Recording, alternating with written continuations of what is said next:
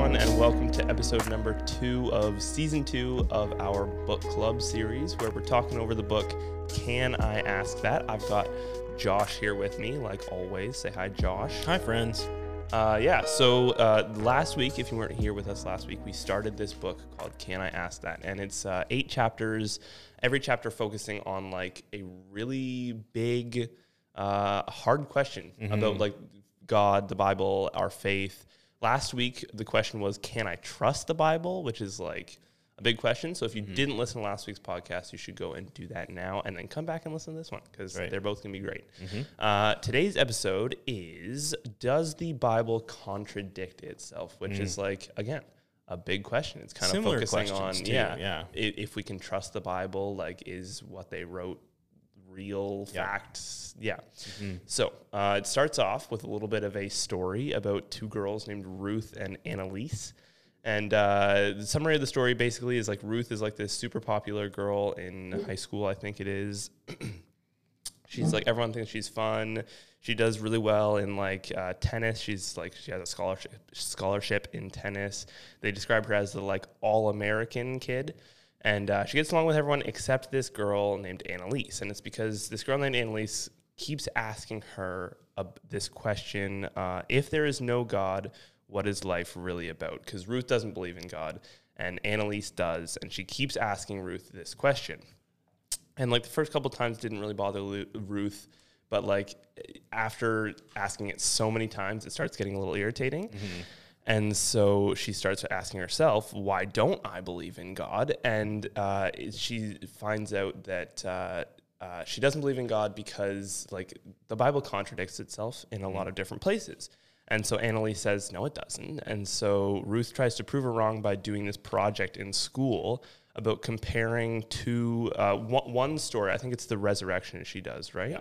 yeah. Yeah. So she compares the resurrection story in the book of. Uh, Matthew, Mark, Luke, and John. Thank you.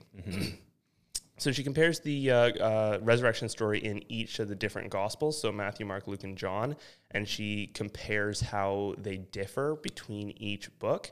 And uh, it turns out that like there are a few different uh, differences in each book, and so she she presents this to Annalise, and Annalise starts wondering like, does this mean that Ruth is right? Does the Bible have stories that don't agree with each other, and like, what does that mean?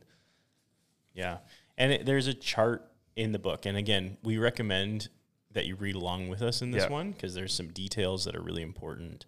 And we can't cover it all, right? But it, and it's a book club. So if you get the book, you can get it on Amazon or you can come find me Join at the the church. club. Yeah, join the club. Get the book. Join the club.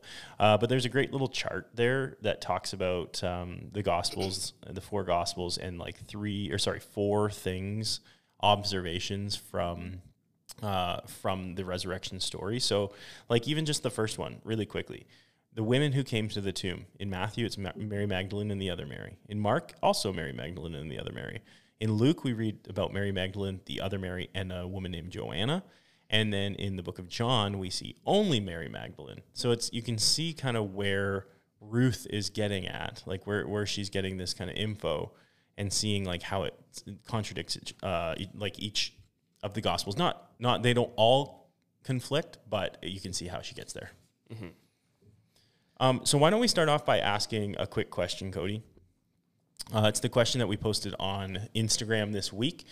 How important is it to you that the Bible's authors agree 100% on every detail? This is a huge question. Yeah, this is a really big question. I feel like it kind of relates to like um, a little bit of what we talked about last week. Absolutely, yeah. In in the way like I, I don't think it's it's like super super important that their details match up perfectly. Mm-hmm. Like if if if they're telling the same story and it's just like completely different and it's Yeah. like whoa where did you get this extra like why is there a unicorn in this one you know what i mean like Mm-hmm. Yeah. there's like there's some random detail that's not matching at all like obviously that's a problem but i think if the details are are similar and just like a, a tiny little bit different here and there i i don't think it it makes that big of a, a difference Yeah. It- it- like as long as the main message remains the same i think Yeah. that's all that matters Yeah, I, I'm with you. Like the, the again, like we talked about last week,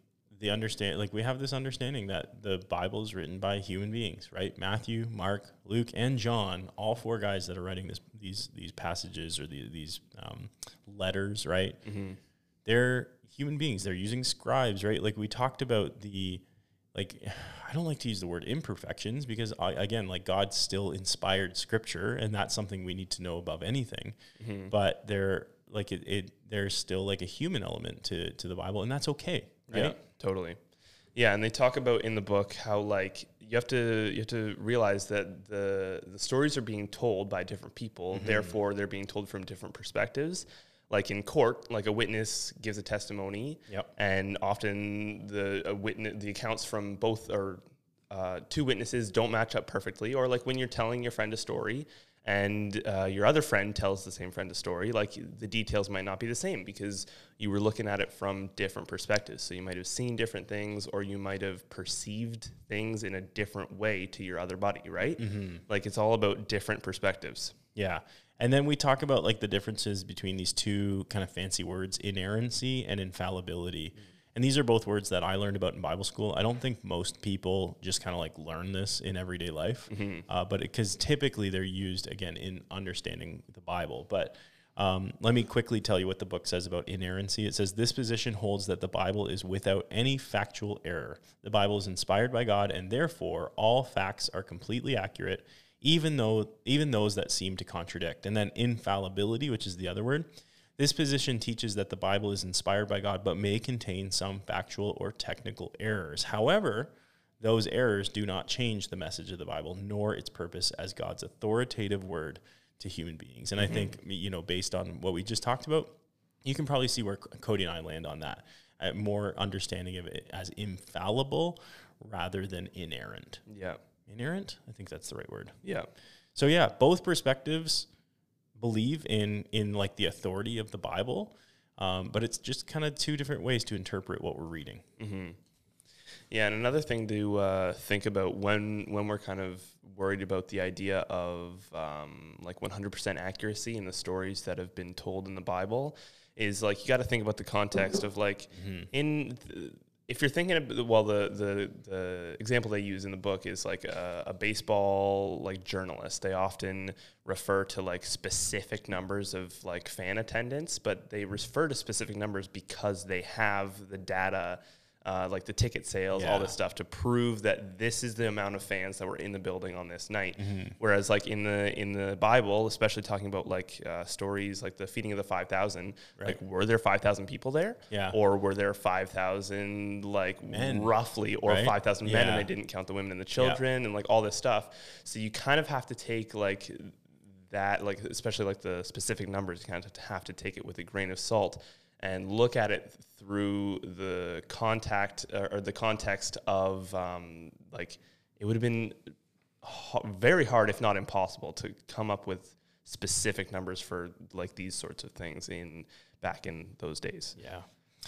Well, let's move on to the scripture, scripture portion of this uh, session. Is that what we're calling it? I'm, Sure. I'm struggling through that. It's either chapter, I think session. I called it episode like when I when I posted the first episode. I think I called it like season two, episode one. Yeah. but we can call Yeah. it session. Why Yeah, not? whatever. Whatever. it, it, like again, does it matter? Exactly. Do the details matter? Contextually, does the yeah. Anyways, uh, so the uh, the scripture for this session, chapter, episode is found in Luke, and it's at chapter one, verses one to four. Let me read that. Many have undertaken to draw up an account of the things that have been fulfilled among us, just as they were handed down by those from whom were first eyewitnesses and servants of the word. With this in mind, since I myself have carefully investigated everything from the beginning, I too decided to write an orderly account for you, most excellent Theophilus, so that you may know the certainty of the things that you have been taught. This is a great passage. Mm. It's basically like it's Luke who's writing this. And remember, Luke is a doctor. So that's kind of neat. Little, little tidbit for you. But Luke is writing this to a guy named Theophilus. Great And- name, by the way. Great name. Uh, you know what? You should name your future children all Theophilus. Theophilus. yeah. Um, but anyways, he's basically saying like, yes, there are other people who have witnessed these things as well, and they, yes, there are other people who have authored, um, you know, accounts of these things. But I am also presenting my my account to you, my friend Theophilus, and so. Yeah, basically, um, we're seeing that uh, more than one people wrote these accounts, and and because more people experienced what Jesus was up to than just Matthew, Mark, Luke, and John, right? Yeah. All right. Uh, yeah. So to conclude that sort of scripture sec- section and to kind of move on here, uh, there's a little question here, and it says, "What about? Uh, sorry, what other questions does this study raise for you about the Bible?" So for me, let me let me ask this question. But first, yeah, I have to give some background. Like, we do know that there are other historical writings from the time of Jesus's life that and prior to right like in the old testament and in, in the new testament there are things that were written that are considered historical documents but weren't included in like the canon or in the bible that we have today Right. and that's probably another topic for another day.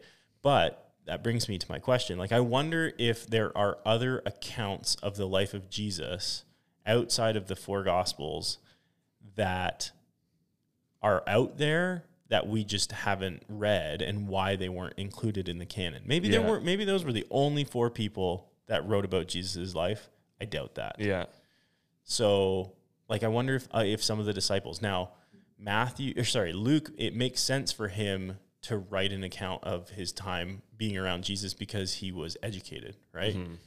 But like, and and typically in those times, like only the educated people actually like wrote things down and and, and that type of thing. So Yeah. I'm just I'm just curious. Like, I wonder if there's other people who have written accounts of the life of Jesus, and we just ha- we haven't read those because they were not included in the canon. Yeah. Yeah. That's a good question. Mm-hmm. So to conclude the uh, chapter for today, or the session, or the episode, whatever you want to call it, uh, there's the talk section at the end, and this is the part. If you listened last week, this is kind of the part where we see different viewpoints from different people. So from this week, we read about TJ's viewpoint, Jess's viewpoint, Will's viewpoint, and Julie's viewpoint. And then, like last week, it asked us, the book asked us to kind of give a point that we agree with and a point that we disagree with from each of these people. And this week, it's asking us to write a question that we'd like to ask each of them. And, and you can write down kind of what your question is on the line there. But uh, both Cody and I are going to share a question uh, up from one of these sections. So, so let me, are, who, who did you choose? Cody? I chose Will. Okay, and I chose Julie. So I'm going to read Julie's little section real quick, and then I'm going to ask my question. Okay. So Julie says some Christians try to harmonize all the mistakes in the Bible. They take two different stories and they try to fit them together somehow. Jesus' resurrection is an example. Don't try and make a, a story so wait. Don't try and make a story so that the different out, out accounts all magically work together. Just admit they're, that they're different. It doesn't mean Jesus didn't rise from the dead. My my question is is kind of like a I don't know, is it a cheeky question? Would I just say to Julie, like, why do you think that Christians try and harmonize varying stories in Scripture? Hmm. Because again, I think when we read this, we're not seeing people trying trying to harmonize things. I think there's very clear understandings that, again, Matthew, Mark, Luke, and John had different, slightly different accounts. Like, no one's trying to harmonize that. We're explaining right now, and well, I guess maybe that's the point and why we're talking through this, right? Because maybe, maybe prior to this, it felt like they're trying to harmonize it. So uh, yeah, like Julie, why do you think Christians are trying to do that? Why do you Yeah. think they're trying to harmonize these varying stories in Scripture? Yeah, I'll read Will's and then I'll ask him my question as well. Will says, if the Bible has contradictions in it, how can you trust anything it says? If the writers have different stories about Jesus' resurrection, how do we know that it actually happened at all? It's popular right now uh, to unfairly question the Bible if you don't have, if you don't accept every word of the Bible as directly perfect from God. How can you be Christian? And I would just kind of ask Will, like, I'll kind of flip his question on mm. on its head, I guess, and kind of ask like, like you like you are not trusting the Bible because of like contradictions and stuff like that. But like, look, I would challenge him to look at his own his own conversations with mm-hmm. like friends of his or whatever, and look at how many contradictions that you are like. You're not necessarily telling a lie. You're not telling a mistruth, but Yeah. What details do you leave out or add mm-hmm. or like stuff? Because everyone does it. Like Yeah. it's just it, it happens. Yeah. You know. I, I think our culture there's like a fascination in our culture with contradictions mm. and and where I'm getting with that is that like if you watch Star Wars or you watch like the Avengers films or you know things like that they have paid people who their job is I think I'm just saying this, I'm Probably. saying probably But I'm pretty sure certain there are people who like continuity is their job. Yeah. And so they know all about like the Avengers universe or whatever. Is that what, a Marvel universe, right? Yeah. Like they know all these things. Same thing with the Star Wars universe. They know all these details. Harry Potter, uh, Lord of the Rings, right? Mm-hmm. All of it. They know these details about everything so that everything syncs up nicely and there are no contradictions, Yeah. right? But it's because the reason those people exist is because for for years now, people are like going on the internet and and like bragging about like look at this contradiction I found. Mm-hmm. Look at this thing. Like how could Han Solo do this if if uh oh what's his buddy's name? Oh my Luke. Skywalker. No, Han Hans and uh the Wookiee. Oh, Chewbacca. Oh my gosh, Chewbacca. Like you know, they Han said this one time, but Chewbacca said this, and Yeah. ha ha ha, I gotcha. Yeah. Um, and it's like people just want to be right people all the want time. yeah it's, it's like interesting that there's a fascination now i know this goes deeper because this, this comes down to like our faith Mm-hmm. right and i this comes down and and ideally our faith dictates our actions which means when you know we talked about this at youth this week um, or last week when we accept the call of jesus we give up everything to Mm-hmm. follow him just like the disciples did so i understand there's more at stake when we're talking about the bible than there is when we're talking about the Avengers. If if there's a contradiction in the Avengers universe, I'm not like, oh, well, now my life is meaningless. I Can't watch any You of the know? Avengers movies now. Yeah, yeah. So I know there's more at stake when it comes to this, but I do think there's like this weird fascination that we have in our culture with contradictions. Yeah. So, Totally. Alrighty.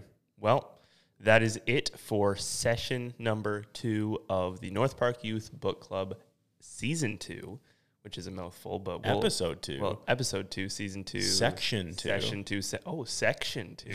Wow. so many we'll options. we'll figure something out eventually. Everyone's gonna see the contradictions the in our it. in Yeah. our episode titles. Yeah, we're gonna get text messages and be like, um, I can't listen to this podcast anymore. Alrighty, guys, that is it for this episode. We will see you again next week. Bye, everybody.